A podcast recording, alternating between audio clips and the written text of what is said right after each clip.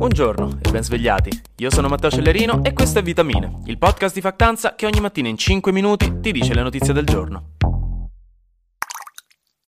Buongiorno, buon lunedì, buon inizio settimana che è buono solo se vi siete svegliati milionari e con quattro golden retriever felicissimi di vedervi intorno al letto, perché diciamoci la verità, per il resto di noi il lunedì mattina è divertente come un esame della prostata fatto da Shaquille O'Neal, ma tant'è. Pensate che faticate oggi per garantirvi un futuro magari, insomma, non da milionari, ma per svegliarvi con quattro golden retriever felicissimi di vedervi intorno al letto e un proctologo con le dita davvero davvero minute e affusolate, pensate a questo. Questo è il famoso sogno americano. Apriamo la puntata con delle notizie internazionali e la prima è una di quelle notizie che vi fa dire "Ah, è successa una cosa di cui non sapevo neanche il background e mi fa sempre ridere questo tipo di notizia perché se io leggo che la Siria è stata finalmente riammessa nella Lega Araba dopo 12 anni di assenza, la prima cosa che penso è ah sì, mancava dalla Lega Araba da 12 anni, wow che cosa specifica da sapere. Però sì signori miei, la Siria è stata finalmente riammessa nella Lega Araba, che è una specie di Unione Europea però per i paesi del Medio Oriente e del Nord Africa, un organo politico in cui i vari paesi della regione possono confrontarsi e chiacchierare. Ben 12 anni fa, nel 2011, la Siria fu espulsa da quel concilio come reazione alla brutale repressione del governo di Assad,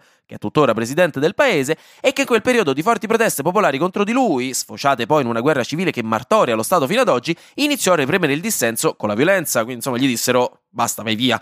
La decisione è stata presa specialmente dopo il terremoto che a febbraio ha colpito Siria e Turchia, che ha fatto riavvicinare diplomaticamente i vari paesi, insomma, alla Siria per solidarietà. L'Arabia Saudita è particolarmente contenta della decisione, il Qatar decisamente di meno, vi basti sapere questo. Delle notizie invece un po' meno carine arrivano dall'Ucraina, dove ci sono stati diversi bombardamenti russi a Kherson, a Odessa e nella capitale Kiev. Un aereo russo e uno polacco hanno rischiato di scontrarsi sul Mar Nero per colpa di manovre pericolose di avvicinamento del jet russo. Gli ucraini sono riusciti ad abbattere uno dei famosi missili personici dell'esercito russo, di cui Putin andava molto fiero.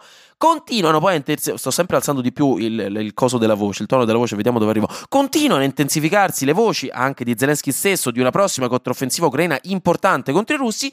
E si è creato un altro incidente diplomatico dopo che è esplosa l'auto dello scrittore russo filo putiniano Prilepin, che è sopravvissuto. Però la Russia ha accusato Stati Uniti e Regno Unito di aver orchestrato l'attentato. Insomma, si sono tutti dati da fare questo weekend in quelle zone, tutti tranne voi, evidentemente, che non avete nemmeno finito di scrivere la vostra parte del lavoro di gruppo che dovete presentare tra due settimane, mo che vi eravate pure promessi che lo avreste fatto sto weekend. Ma la situazione più tesa è tornata ad essere quella di Zaporizhia, il posto con la centrale nucleare più grande d'Europa, che era da mesi che non ci dava problemi, proprio come uno di quei problemini di salute che continuate a dire sì, vabbè dai, mo passa, e per settimane pensavate di averla sfangata pure stavolta, ecco che invece torna e insieme a lui torna pure l'ansia perché ora è il caso davvero di sentire il dottore. Questo perché la IEA, che è l'Agenzia Internazionale per l'Energia Atomica, ha riferito che i russi, che controllano la zona, hanno chiesto a più di 1500 residenti di Enerodar, Enerodar, Enerodar, non lo so, la cittadina vicina dove abitano i dipendenti della centrale, di evacuare completamente l'area. E questo non fa presagire proprio una gita in campagna organizzata dal dopolavoro ferroviario di San Pietroburgo, ecco. Questo perché dicono che gli ucraini, questo i russi dicono che gli ucraini hanno intensificato gli attacchi e si aspettano che una parte consistente della controffensiva ucraina arriverà proprio lì a Zaporizhia. E questo non piace a nessuno, perché più combattimenti vicino alla centrale nucleare significa maggiori rischi che qualcosa faccia quindi insomma ecco, speriamo bene come al solito. E chiudo alla fine con qualcosa di frivolo, di cortigiano, di sollazzato, perché insomma ve ne sarete accorti da tutti i meme che sono girati questo weekend, ma Re Carlo III è stato infine, finalmente incoronato. Ha la sua corona in testa, con una celebrazione degna di un re. Raga, aspettava questo momento letteralmente da 70 anni, cioè ci pensate, fa troppo ridere come cosa. Comunque, insieme a lui è stata incoronata regina, ovviamente anche la moglie Camilla, e Harry, che è il figlio ormai pecora nera della famiglia reale, era presente alla cerimonia, ma non ha parlato praticamente con nessuno. Fine delle notizie internazionali. Perché ora arrivano quelle italiane, quelle nostrane, quelle bianche, rosse e verdi e con la canotta macchiata di vino e ragù barilla? Perché non so voi, ma ieri a Milano era estate e anche se questo significa molto presto zanzare e per molti di voi povere anime condannate all'eterno patimento anche l'allergia da polline, per buona parte d'Italia significa niente più riscaldamenti. E questo porta a galla una risposta importante a una domanda che ci facevamo tutti qualche mese fa. Saremmo sopravvissuti all'inverno con il gas? Quindi, com'è andato questo inverno con la crisi del gas dovuta alla guerra in Ucraina? Sembra che ce la siamo cavata benone, perché stando ai dati di fine aprile, gli stoccaggi di gas italiani erano pieni al 66% contro una media europea del 60% e letteralmente il valore più alto della nostra storia. Quindi, insomma, i nostri sacrifici, le polemiche, le paure, l'ansia di morire di freddo durante l'inverno hanno ripagato. Ce la siamo cavata bene, sia diversificando le nostre fonti di gas da quelle russe, sia risparmiando sui consumi sia accendendo i riscaldamenti più tardi e chiudendoli prima, fondamentalmente tra le altre cose. Il fatto che sia stato un inverno abbastanza caldo ha anche aiutato, eh? diciamoci la verità, anche se non è proprio un'ottima notizia, però shh, per ora insomma stiamo parlando di cose positive, non roviniamoci il momento. Ma fatto sta che per gennaio, febbraio, marzo e aprile abbiamo consumato il 20% di gas in meno rispetto all'anno scorso. Secondo gli esperti riusciremo ad avere entro novembre stoccaggi di nuovo al 90% di riempimento, anche grazie al rigassificatore di Piombino arrivato da poco, quindi top.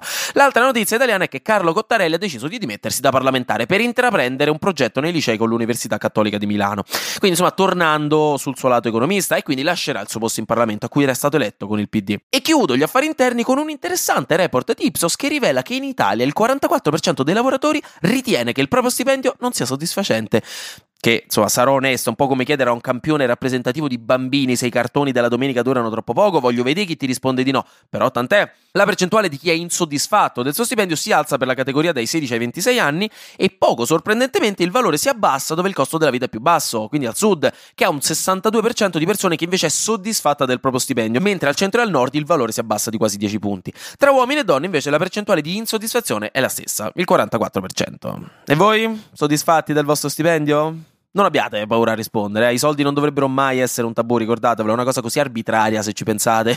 un giorno qualcuno ha deciso, no, voglio vergognarmi a parlare di soldi con le altre persone, nonostante i soldi siano letteralmente la cosa intorno a cui più gira la nostra posizione sociale in questo sistema economico. E così fu nei secoli dei secoli, chissà come mai.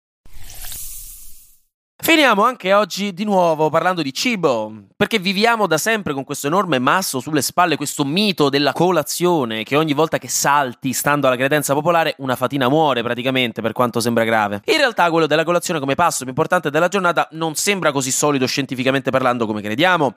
Gli studi suggeriscono che la correlazione tra saltare la colazione e un aumento di peso sia minima in realtà, quindi non impatterebbe così tanto. C'è invece una leggera correlazione tra saltare la colazione e mangiare peggio in termini nutritivi di nutrienti, però quella è una correlazione e non una causa, che è una differenza molto importante. Quindi, insomma, è, è, anche plausibile che chi mangia peggio di suo salta la colazione, no? Non è che necessariamente saltare la colazione vuol dire assumere meno nutrienti. Quindi, di base, questo lo dicono gli esperti, se a colazione non avete proprio fame e durante il resto della giornata mangiate in maniera sana, non c'è fondamentalmente nulla di cui preoccuparsi a prescindere, cioè fregatevi, ragazzi, non mangiate, non ve forzate. L'importante è come si mangia il resto del tempo quando si ha fame, non necessariamente appena svegli. Anche oggi grazie per aver ascoltato Vitamine. Noi ci sentiamo domani perché sarà successo di sicuro qualcosa di nuovo e io avrò ancora qualcos'altro da dirvi. Buona giornata e buon lunedì.